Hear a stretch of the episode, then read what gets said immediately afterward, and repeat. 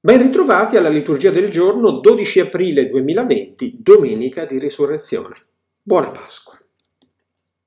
La prima lettura è inquadrata all'interno dei capitoli 10 e 11 degli Atti degli Apostoli, dove appunto Pietro incontrerà Cornelio, il romano Cornelio, e anche dovrà rendere ragione del fatto che ha incontrato un pagano e spiegherà tutto questo dicendo: ma se Dio ha donato a loro la stessa cosa che ha donato a noi, cioè il suo Santo Spirito, chi ero io per frappormi all'azione di Dio?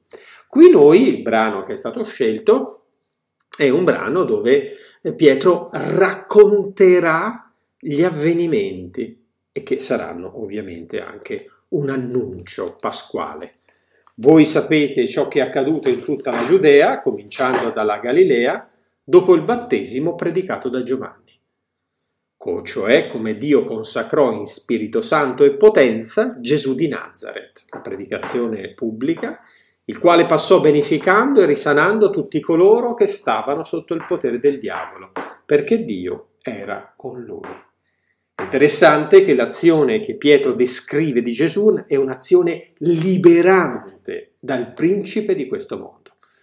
Secondo quadro, noi siamo testimoni di tutte queste cose da lui compiute. E infine, terzo quadro, ci ha ordinato di annunciare al popolo e di testimoniare che egli è il giudice dei vivi e dei morti. Chiunque, notate, chiunque, forma impersonale, crede in lui riceve il perdono dei peccati per mezzo del suo nome. Quindi il compimento voluto da Dio nella storia e nell'attività di Gesù di Nazaret, il fatto che noi siamo stati costituiti testimoni e l'ordine ci ha ordinato di annunciare al popolo e di testimoniare che egli è il giudice dei vivi e dei morti. La salvezza poi è per chiunque crede in lui.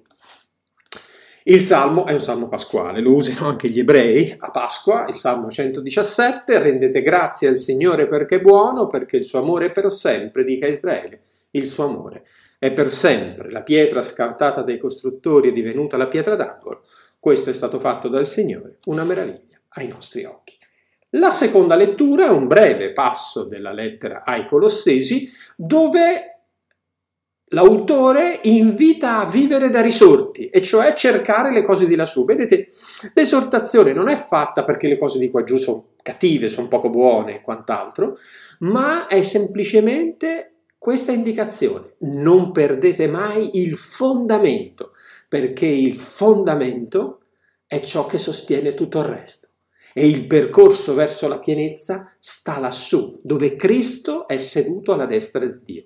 Il resto naturalmente può essere anche un'esperienza di vita importante, ricca, ma vissuta in Cristo. Qua la vostra vita rimane nascosta in Lui, perché altrimenti dovreste appartenere al principe di questo mondo, che ha una logica secondo la manifestazione del potere in questo mondo. Quando poi finalmente Cristo, vostra vita, sarà manifestato, allora apparirete anche voi inseriti in questo fondamento che è Lui. Quindi non è tanto cercate di cose di lassù per disprezzare quelle di qua giù, ma orientate la vostra vita sull'unico vero fondamento e certamente sapendo apprezzare e vivere anche di tutte le cose che il Signore ci ha donato insieme. E quindi uno sguardo pasquale in questo senso. Abbiamo poi a Pasqua anche la famosa sequenza, il Victimae Paschalis. È bellissima questa sequenza, raccontaci Maria che hai visto sulla via, la tomba del Cristo vivente, la tomba del Cristo risorto. Sì, ne siamo certi, Cristo è davvero risorto, tu re vittorioso, abbi pietà di noi. E infine, ecco il versetto al Vangelo, Cristo nostra Pasqua è stato immolato, facciamo festa nel Signore. La traduzione probabilmente di questo versetto è molto più pesante in italiano, renderebbe più o meno così: Cristo nostra Pasqua è stato macellato, facciamo festa nel Signore, cioè la sofferenza della passione non è semplicemente un'immolazione rituale, ma è stata una vera e propria prova profonda che ha segnato l'essere di Gesù Cristo. Tant'è vero che nel famoso testo di Apocalisse, della visione dell'agnello, al capitolo 5, l'agnello è ritto, cioè vivo, risorto, ma sgozzato. E quindi i segni della passione sono presenti nel suo passaggio dalla morte alla vita. E poi il Vangelo di Giovanni che prima ascoltiamo e poi insieme faremo qualche riflessione.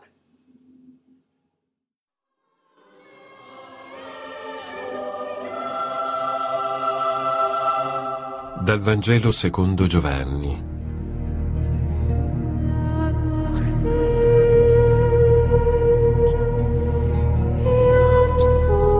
Nel giorno dopo il sabato, Maria di Magdala si recò al sepolcro di buon mattino, quando era ancora buio, e vide che la pietra era stata ribaltata dal sepolcro. Corse allora e andò da Simon Pietro e dall'altro discepolo, quello che Gesù amava, e disse loro: hanno portato via il Signore dal sepolcro e non sappiamo dove lo hanno posto. Uscì allora Simon Pietro insieme all'altro discepolo e si recarono al sepolcro. Correvano insieme tutti e due, ma l'altro discepolo corse più veloce di Pietro e giunse per primo al sepolcro. Chinatosi vide le bende per terra, ma non entrò. Giunse intanto anche Simon Pietro, che lo seguiva, ed entrò nel sepolcro e vide le bende per terra e il sudario, che gli era stato posto sul capo, non per terra con le bende, ma piegato in un luogo a parte. Allora entrò anche l'altro discepolo, che era giunto per primo al sepolcro, e vide e credette. Non avevano infatti ancora compreso la scrittura, che egli, cioè, doveva risuscitare dai morti.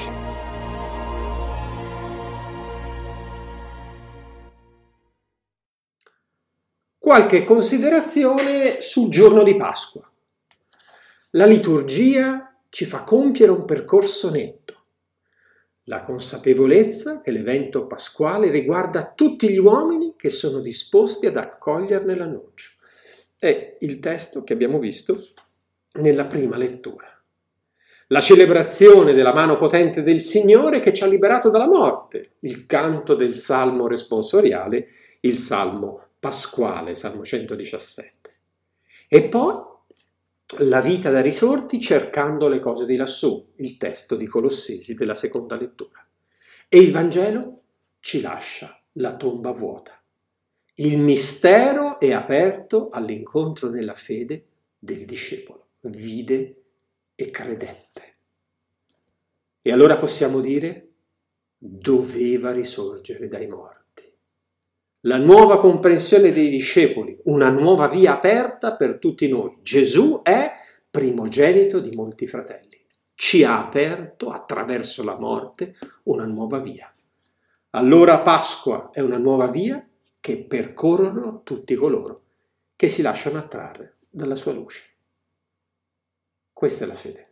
La fede trasforma il nostro sguardo, la nostra vista, il nostro modo di orientare la nostra vita, o meglio, ci fa deporre la nostra volontà di autocondurci e ci pone in quell'obbedienza necessaria perché il Signore possa attrarre a sé la nostra vita. Buona Pasqua a tutti.